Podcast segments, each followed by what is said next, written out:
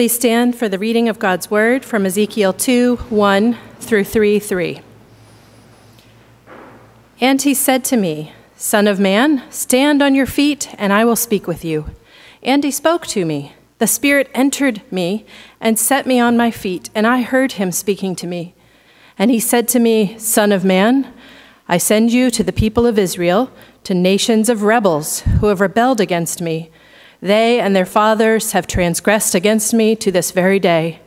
The descendants also are impudent and stubborn. I send you to them, and you shall say to them, Thus says the Lord God. And whether they hear or refuse to hear, for they are a rebellious house, they will know that a prophet has been among them. And you, Son of Man, be not afraid of them, nor be afraid of their words Though briars and thorns are with you, and you sit on scorpions. Be not afraid of their words, nor be dismayed at their looks, for they are a rebellious house, and you shall speak my words to them, whether they hear or refuse to hear, for they are a rebellious house. But you, Son of Man, hear what I say to you. Be not rebellious like that rebellious house.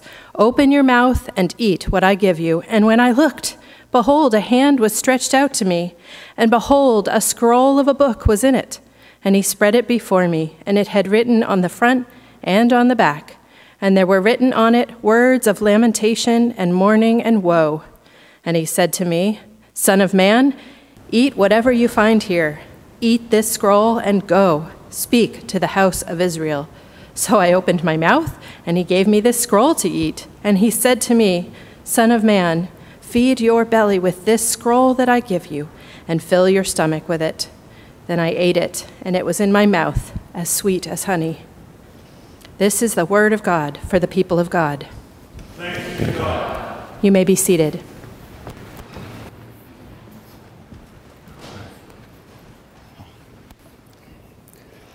Uh, well, good morning. I uh, just want to thank Travis and the elders of the session uh, for their kind inv- invitation for me to join you all in worship today and to, to preach uh, God's word. Um, yeah, what a joy it is to, to be together with God's people.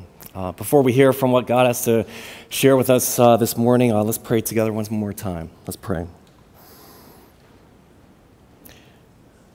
Father, we thank you for gathering us here this morning, inviting us into your presence.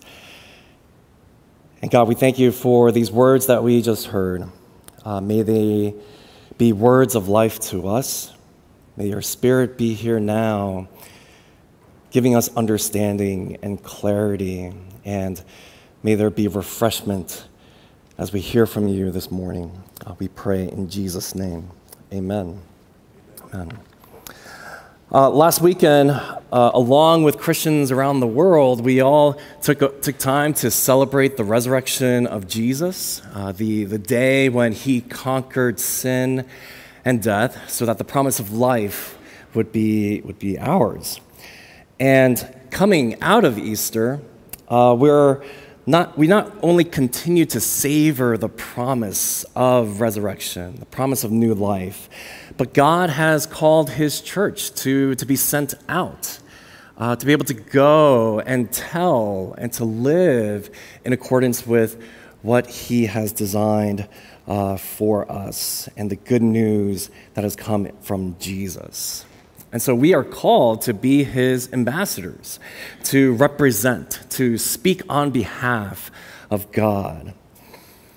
But there, there are times where this could feel like this uphill battle for so many of us because this responsibility, it, it feels daunting. There, there might be times where we have fear of not knowing what to say to, to other people. Maybe there are moments where we, we are filled with guilt because we know that our lives are not consistent with the life that Jesus has called us to live. And so today we're going to look at this story in the Old Testament of the prophet Ezekiel when, when he was called by God to be an ambassador. And, and he too felt as though God was calling him to what appeared to be an impossible task. But we'll see three things that God did for Ezekiel that are also true for us today. Uh, so, first, we'll, we'll look at God calls us to be faithful. Secondly, God calls, uh, sorry, God equips us with His words. And then lastly, God empowers us with His Spirit. So, first, God calls us to be faithful. Now, Ezekiel, he was living in one of the darkest times in all of Israelite history. Uh, the setting is the 6th century BC, and at this time, the Babylonians have completely demolished Jerusalem. And as a result, they took the Israelites captive, sent them off to Babylon. And Ezekiel, he's part of this group that has been sent off to, to Babylon. And when he is in this new city, God approaches him. And God calls him to speak on his behalf to the Israelites. In verse 3 in chapter 2, God says to Ezekiel, Son of man, I send you to the people of Israel, to nations of rebels who have rebelled against me. They and their fathers have transgressed against me to this very day. The descendants also are impudent and stubborn. I send you to them, and you shall say to them, Thus says the Lord God. Now, even before the, the exile, uh, the Israelites, they were not on, on the best terms with God. They had a history of rebelling against Him, committing all kinds of idolatry, just wanting nothing to do with God. And this rebellious behavior continued uh, while they were in exile. And so Ezekiel knows that this call from God is not going to be a cakewalk for him.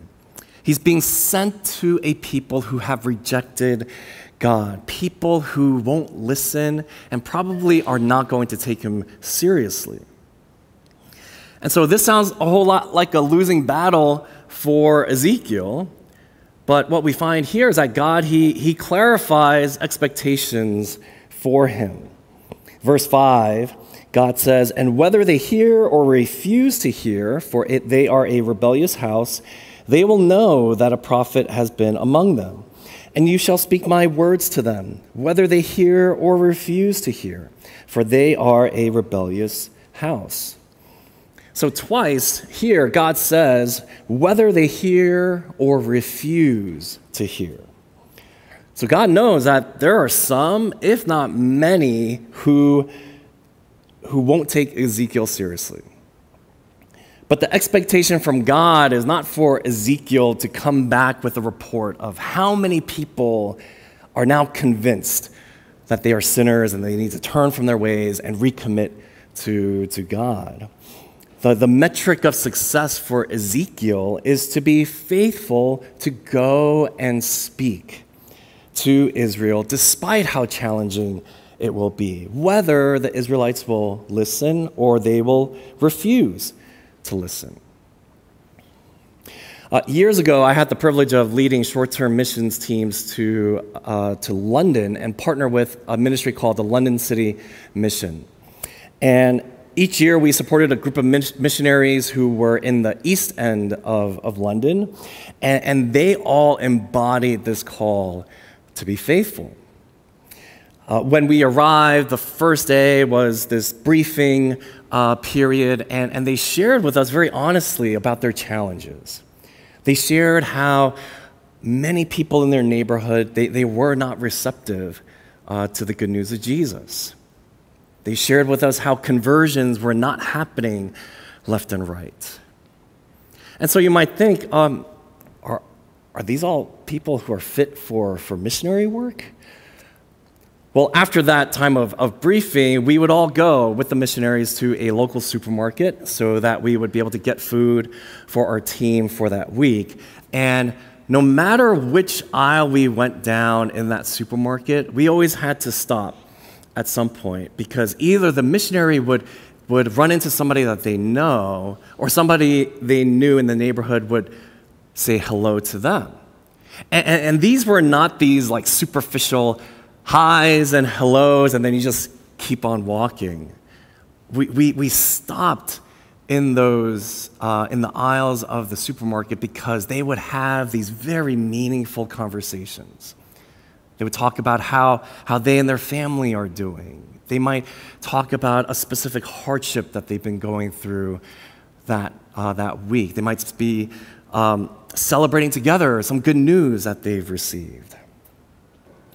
And so these missionaries, they, they were not disengaged transplants into these neighborhoods, but they committed to becoming real neighbors who know and are known by the people around them.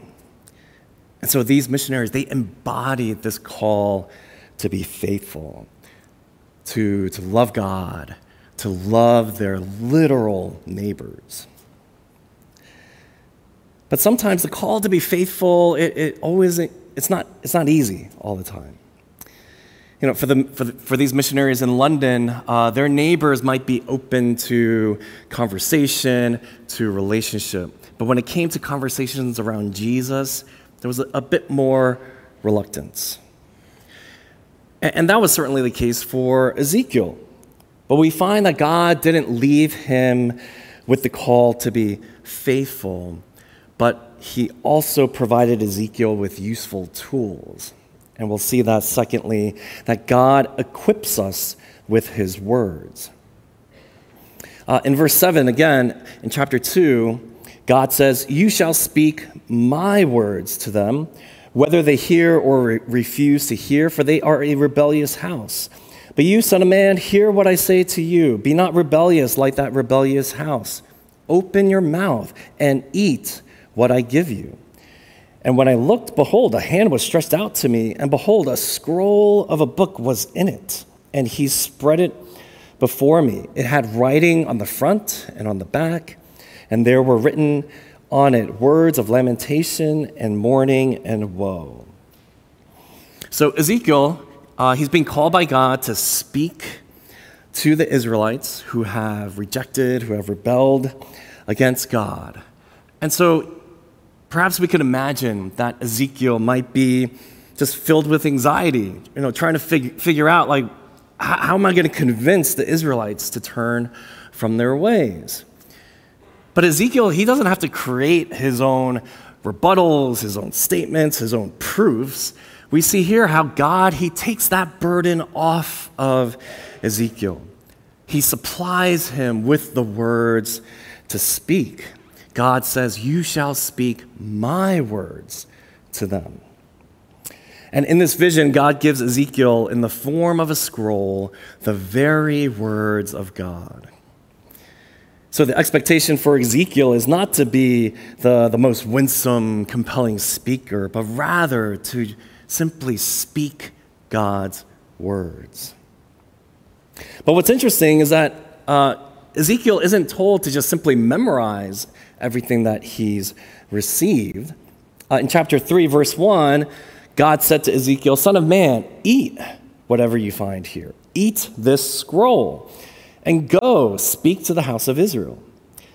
So I opened my mouth, and he gave me the scroll to eat. And he said to me, Son of man, feed your belly with the scroll, that I may give you and fill your stomach with it. Then I ate it, and it was in my mouth as sweet as honey. So God calls Ezekiel to eat the scroll, not to just simply read and, and memorize it. At the very least, Ezekiel, yeah, he needs to know the, the words of God, but, but God calls him to, to feed on them, to, in some ways, digest it, to internalize it, to allow the words of God to shape everything of his being. And when Ezekiel does this, he tastes the sweetness of God's word. It's something that, that nourishes him, it's a great delight to his soul. And so, for, for those of us who consider ourselves as, as Christians, uh, do, do we approach God's word in this way? Do we see God's word in this way? When, when we open up our, our Bibles, when, when we hear or, or when we read God's words, um, are, are these just words on a page? Or do we see them as words of life given for us? Do you see how God not only wants to equip us with His words, but He also wants to feed us, nourish us with those same words. And so when God calls us to be His ambassadors, He doesn't send us out empty handed for us to have to figure it all out on our own. He gives us tools for the job, He gives us His words to speak. And those words are also for us to fill and nourish our souls. And so, as God's ambassadors, uh, we, may, we may feel at times that, that, that these situations just are insurmountable. But in those moments, God calls us to be faithful, to speak His words, regardless of the outcome. He also equips us with His words to speak. But sometimes it, it, it still might feel as though this is all just, it's still not enough. Well, there's one more thing that God does, and that leads us to our final point. God empowers us with his spirit. Uh, at the very beginning of our passage, chapter 2, verse 1, God says to Ezekiel, Son of man, stand on your feet, and I will speak with you. And as he spoke to me, the Spirit entered into me and set me on my feet, and I heard him speaking to me. And so when God calls Ezekiel to be his ambassador, to go on a mission of what seems to be this uphill battle, God doesn't just give him a list of instructions and then he's sent out, but God goes with him. The Spirit of God enters Ezekiel, remains with him all throughout the time he is God's ambassador. There's one pastor who said, The God of glory and grace, who calls his people to do his will on earth, always goes with them as they obey his calling. He never sends without going to. He always gives you himself because he is what you need, and he alone can give you what is required. When God sends, he goes to. And, and how, how do we know? That, that this is true? How do we know that this is true for us? Well, well, centuries later, after this account in Ezekiel, God would issue a similar call for his people to, to go out, to speak on his behalf. Uh, after Jesus uh, resurrects, he approaches his disciples. He gives them a call to, to be his ambassadors when he said, Go and make disciples of all nations, baptizing them in the name of the Father and of the Son and the Holy Spirit, teaching them to observe all that I have commanded you. And so Jesus, he, he gives his disciples what seems to be this impossible task. How can a small group of people be able to go out into all of the world and tell of the good news of Jesus. But Jesus didn't stop there when he gave this call because he said, I am with you always to the end of the age. And so, the same Jesus who is faithful to follow the will of the Father his Spirit would go with the disciples to encourage them when their calling got difficult. The same Jesus that went, that went up against what seemed to be insurmountable odds, his Spirit would go with the disciples to support them when they faced what seemed to be an uphill battle. The same Jesus who knew that he would come to his own, but his own would reject him. His spirit would, go, would be with the disciples when they too would face rejection. And the same Jesus who ate the bitterness of God's wrath when he died on the cross, his spirit would go with the disciples so that the word of God would be a sweet source of life. And then, a little over 2,000 years have passed where the Spirit of Jesus is empowering more and more people to be God's ambassadors. And, and here we are today. for those of us that are, that are Christian, right, do, do we realize that, that we are the fruit of the original disciples taking on this call to be God's ambassadors? And do we also realize that, that the same Spirit of Jesus who was with them has stayed true to his promise that he would be with his ambassadors to the end? And so we are living proof that when God sends, he goes too. And so, would you consider this call that, that God has given us to be ambassadors? That, that we won't be left alone, but that the Spirit of God will be with us wherever we go. The same Spirit that empowered the disciples of Jesus, that same Spirit is at work in us. The same Spirit that convinced us that the gospel really is good news, that same Spirit is with us as we go out and tell and live and show the world that Jesus is real and that he is beautiful. And by chance, if you're, if you're here, you know, wondering, where, where do I even start with this? how do I respond to God's call? I'm no eloquent speaker. I don't know the Bible like the back of my hand. Well, there's, there's one tool that, that each of us has. And, and that is we each have a unique and personal story of how Jesus has worked in our lives. The story of how God has rescued us, how He saved us. And so people might disagree with us that God does not exist. They might disagree that Jesus is not the Savior. They might disagree that the Bible was not truly written by God Himself. But the one thing that people cannot dispute is our personal experience. And so, sharing our spiritual journey, the ways that we've encountered Jesus, the joys we've experienced, perhaps even the doubts and the questions that we've had over time. Right? Our story is a powerful tool that God can use. People might disagree with our conclusions, but they, they really can't, at the end of the day, disagree with our own experiences.